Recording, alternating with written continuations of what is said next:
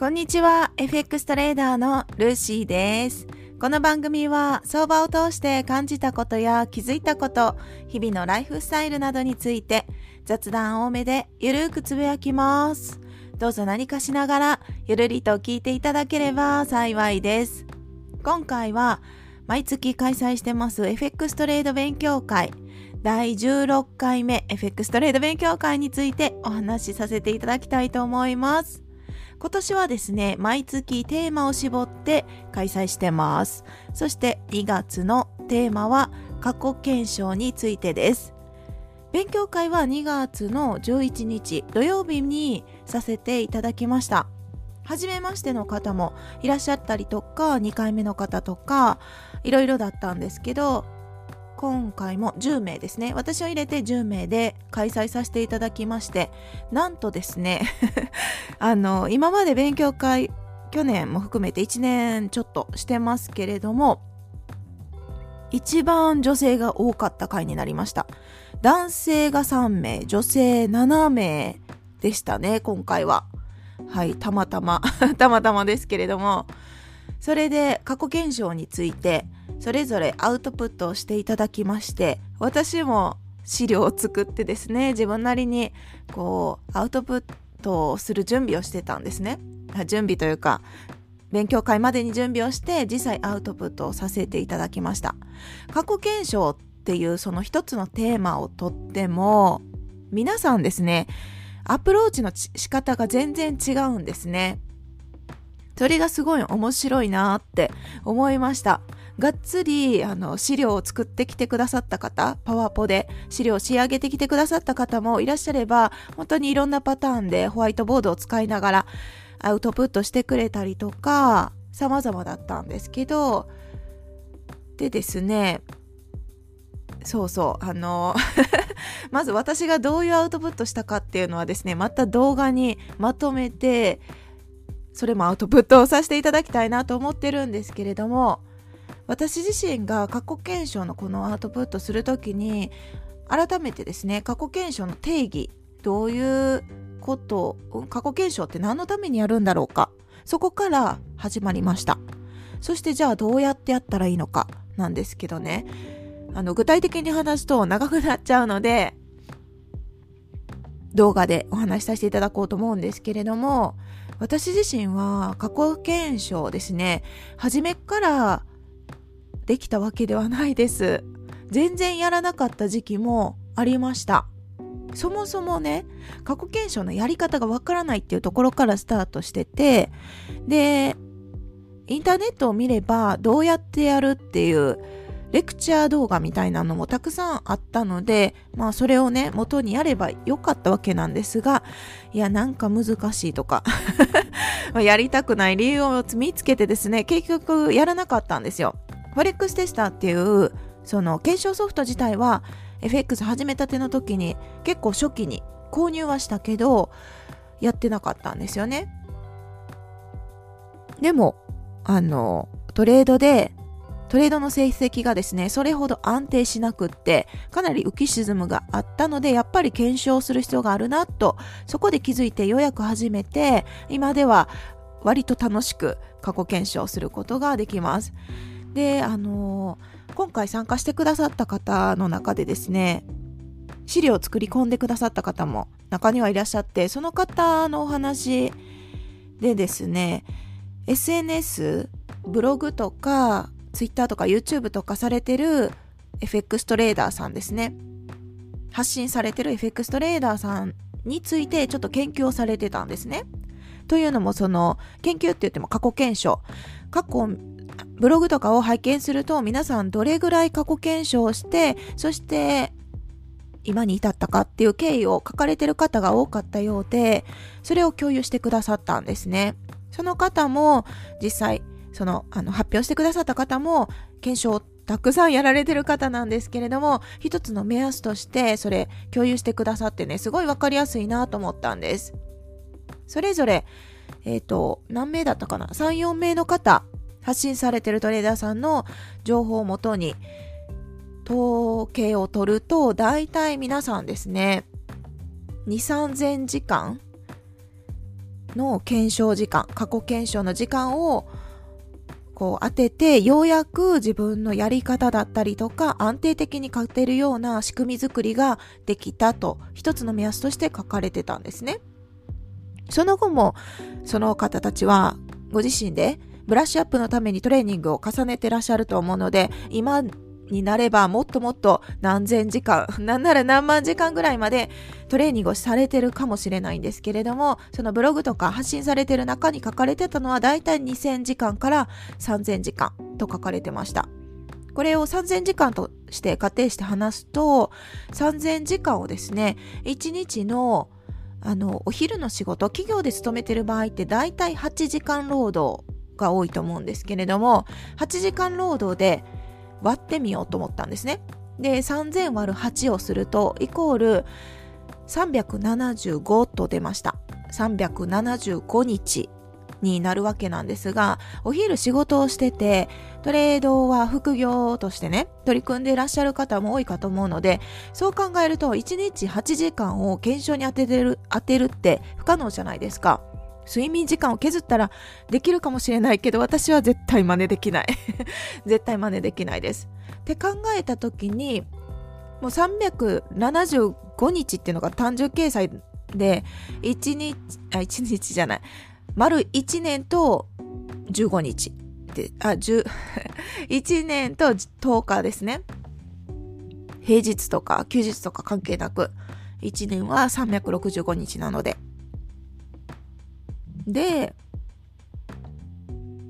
そうですよ、その8時間1日に取れないって方が多いと思うので、そう考えると、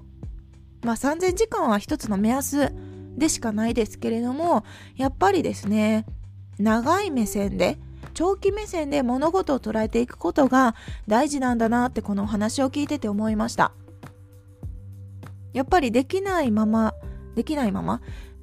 時間をまず確保するのが非常に難しいって話もね、その勉強会ではすごく出てたんですね。やっぱり子育てをしたり家事をしたりとか、いろんなお仕事もしたりですよ、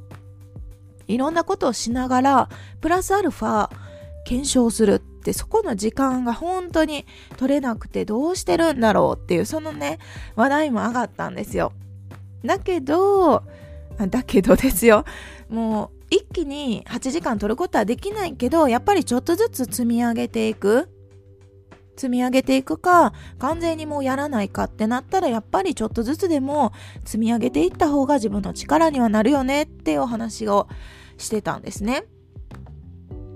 だから3000時間っていうのは目安なので、ね、どうですかね、お昼の仕事をしながらだったら、なんならもう5年ぐらい検証をずっと続けて、そこからちょっとずつ自分のやり方がね構築されていくのかなとか思ったりします。ってなったらですよってなったら、やっぱりまたマミーの話になりますけど、 FX を始めるときに私がマミーから言われた言葉、10年続けてようやくスタートラインに立てるんじゃないかっていうね、これが真理なんじゃないかなみたいな感じでね、ちょっと一人で思ってました。10年って聞くと、いやー先が長いなーみたいな長すぎるしって、結果が出るまで長いなって思うけど、だけど日々生活、他にねいろんなことをしながら FX を取り組むってなった場合は、やっぱり10年ぐらいかけていくものなのかなって、かかるものなのかなとか思いました。もちろん時間短縮、もっともっと短くすることもできるんでしょうけれども、結果がいつ出るかなんて誰にもわからないじゃないですか。その人の取り組み方とか思いの寄せ方によっても結果は変わってきますね。だけどこの3000時間っていうのが一つの目安として教えてもらったことはすごい良かったなって思いました。私自身は過去検証のトータル時間は正直測ってないので、どれぐらいやってきたかはわからないですけど、だけど1年間の過去検証をするとしても2時間とか3時間とかかかるんですよね、私の場合はね。だから本当に時間はかかるけれども過去検証することによって自分の安定剤っていうのかな、トレードで連敗しても過去検証の結果で数値で連敗してもトータルでは勝ち越せる、プラスに持っていけるっていうことが分かってるのであれば、割とブレずに自分のトレードスタイルを貫くことができる材料として、私は過去検証の大事さを感じてるんですね。で、参加者の中には過去検証が正直苦手ですっていう方もいらっしゃいましたし、私もすごい好きかって言われたら疑問ですけどね、好きかなって感じです。時間取らないでトレードでね稼げるならもちろんそれが手っ取り早しいいなって思うのが、私も含めてみんなそうだと思います。だけどなかなかそう簡単には相場参加してくれないので、努力した人だけが相場から利益をいただけるような仕組みになってるようなので、やっぱり過去検証って大事だなってなったのと、その中でですね、自分に合うトレードスタイルってどういう風に見つけましたかっていう、そのお話も出てましたね。やっぱり自分の性格に合わせたトレードスタイルを見つけていかないと、やっぱり無理してしまうっていうのかな、なんていうのかな、それこそ私だったらですよ、スキャルピング全然できないんですね。本当にできなくって、練習したらできるようになるのかもしれないけど、どちらかというとのんびりゆったり待って、でポジション持ってる時もゆったりみたいな、そっちの方が正確に合うんですよ。だからスキャルピングでね、もし発信されてる方がいて、でその方がすごい買ってらして、私がスキャルピングを頑張ろうってやってもなかなか続かない、すごいストレスを抱えそうな気がするんですね。実際真似してやったことがないからあれですけど、自分には向いてないって思っちゃうんです。性格的にね、チャートをガン見するっていうこと自体が結構ストレスを感じるんですよ。なんていうのかな、ずっとガン見、なんかうまく言えないけど、エントリーしたら、ポジションを見守ってもいいんですが、あんまりチャートですね見なくてもいいかなってなんか思っちゃうタイプなんですね。それってもともと生まれ持ったなんか性格だと思うんですよ。チャートをずっと見るの方が安心する人、もしくは見ない方が結果的にテイクプロフィットまで届いてうまくいくタイプの人間と、いろんなパターンがいると思うので、それって FX と触れた瞬間からもうすでに決まってる性格っていうのかな、それを無理に修正するってすごくかなりハードルが高いことだと私は思ってます。だから自分のね性格を知った上で、それに合わせたやり方を見つけていくのがいいよねってことで、今だったら YouTube で検索したら FX トレード手法とか何かしら検索したらいっぱい出てくるじゃないですか。だから具体的に発信されてる方もいますし、エントリー条件がこれでってはっきり言ってらっしゃる方もいるから、それを真似してみるのも一つのアイデアだと思います。でうまくいかないかいくかわからないですけれども、ただし完全に真似するって初めはできないと思うので、そこで必要になってくるのがやっぱり検証という作業なのかなと思うんですよ。その方が発信してる情報をですね、本当にそうなのかって自分の目で確かめる、この作業ができてる人とできてない人、これで結果が変わってくるように思います。ですね、やっぱり発信されてる方は今まで何年かわかんないですけど、何年なのか何十年かそのトレード手法をずっと使いこなして、だから勝てるっていうところだと思うんですね。だけど初めてその手法に触れた人からは、もう生まれたての赤ちゃんと一緒なので、すぐ使いこなすことなんて絶対できないですよね。そこで検証という作業、ちょっとめんどくさいって初めは思うけど、それをするかしないかで結果は本当に変わってくると思います。ですね。それでも FX 始めたての時ってね、そこに気づくのが難しい難しくないですか？私全然気づけなかったですよ。気づけなかったけど、だけどですね、周りに買ってるトレーダーさん、いらっしゃるトレーダーさんを見れば、皆さんね検証を絶対してるっていうところの共通点を見つけたんです。発信されてる方もそうだし、実際お会いさせてもらった私が尊敬するトレーダーさんのお話を聞いてても、やっぱり皆さんね、口を揃えて過去検証はしたことがある、なんなら今もうずっとしてるっていう方が全員でした。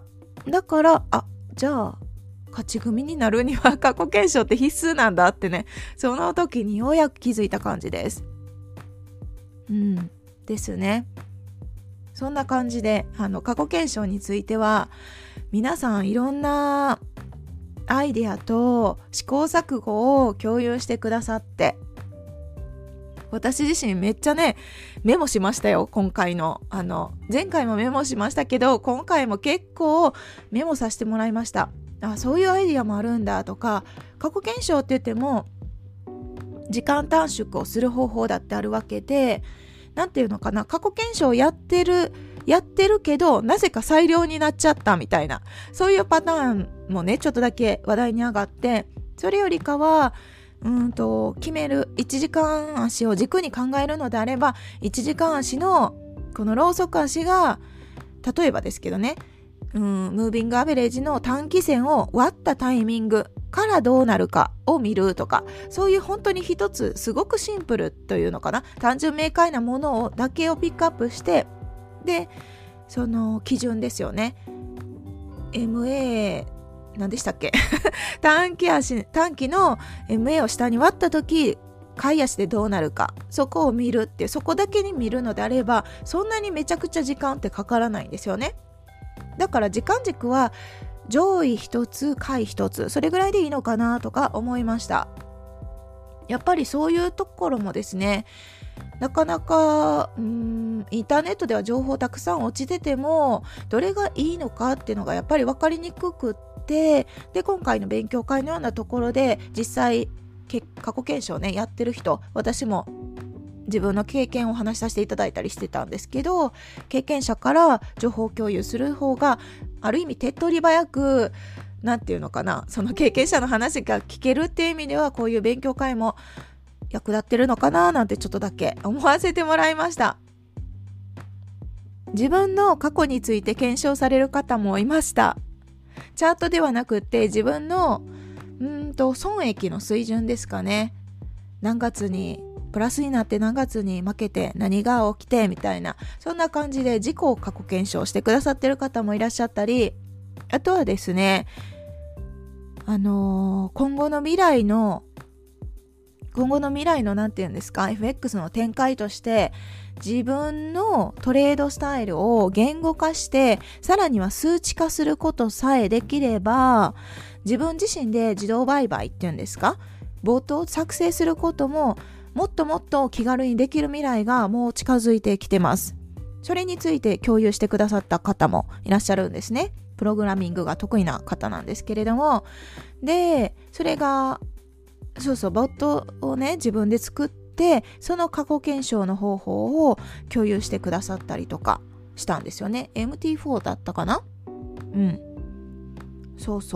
だからやっぱりですね、改めて自分のトレードスタイルを言語化できるっていうのは必須項目だなと思ってて、これは私も自分ですごい思いますし、言語化できてないときはやっぱりエントリータイミングとかエグジットとか全部曖昧なので成績も安定しないっていうのは私も実体験で感じてるんですね。で逆に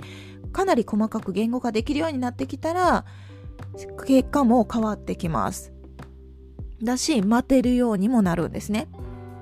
言語化できてるからそこまで待てばいいっていうのが分かるからなんですけど、でさらには言語化プラスで数字化って言ったらいいのかな、なんていうのかな、陰線、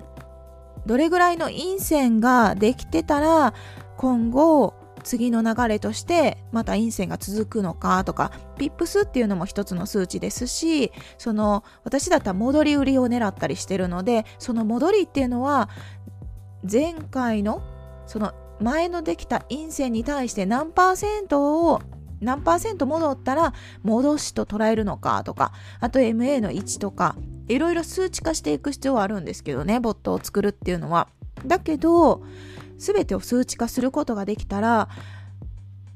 機械でも同じような仕組みでトレードをしてくれる。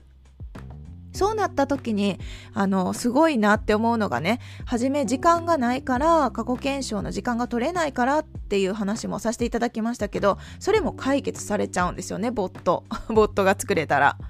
ね。夢の世界ですよね。お金が生まれる仕組みが本当にできるんだって、そんな未来がすごく近づいてるのかななんて思うようなお話でした。今ではプログラミングができる方しか、このコードを打つことができる人しか、今ってその自動売買の仕組みって作れないじゃないですか。だけど知識がない人でもプログラミングができるっていう、ある種それもソフトなんですけどね、そういうのが今世に出回り始めてるんですね。結構前からなのかもしれないですけど、私は最近知ったんですね。だからそれを使って私も自分のねやり方、今のトレードスタイルをさらに数値化して、ボットちゃん作れたら嬉しいなとか、そんなね未来をね想像しちゃいました。かなり夢があると思いませんかまあ裁量でやりたい人は全然興味ないかもしれないけど、私はできれば他のところにも時間を割きたいなって思ってるので、できれば自分のトレードスタイルをですね完全に自動化できれば、それはそれで嬉しいななんて思ったりしてます。はい、そんな感じですね。いや本当に今回もですねめちゃくちゃ濃厚でした。FX 初めてどれぐらいだったかな、数ヶ月、半年も経ってないっていうぐらいの方も来てくださってね、いろいろトレード歴はかなり幅広かったかなと思うんですけど、すごい濃厚だった一言でまとめちゃったから、この放送聞いてくださってる方には何も伝わってないかもしれないけど、すごいね私は満足でした。メモもたくさんさせてもらったし、私もまたこれから過去検証もやろうって改めて気合をたくさん皆さんに入れていただきました。いつもありがとうございます。そんな感じですかね。はい、で先ほどもねちょっとだけ触れましたけど、自分の性格に合わせたトレードスタイルを構築していかないと無理が生じちゃうので、じゃあ自分の性格を知ろうっていうことでね、自分のプロファイリングっていうんですか、自分の性格はこういう感じですって共有してくださった方もいたんですね。でその診断について、私もその方から教えてもらってやり方で私も診断したことが過去にあって、それを改めてですね勉強会の後に振り返ったので、これはまた次回の放送でお話をさせていただきたいと思いますけれども、今回は過去検証について勉強会をさせていただきました。はい、今日はこの辺で終わります。最後まで聞いていただきありがとうございます。今日も皆さんにとって素敵な一日となりますように。それでは次回の配信でお会いしましょう。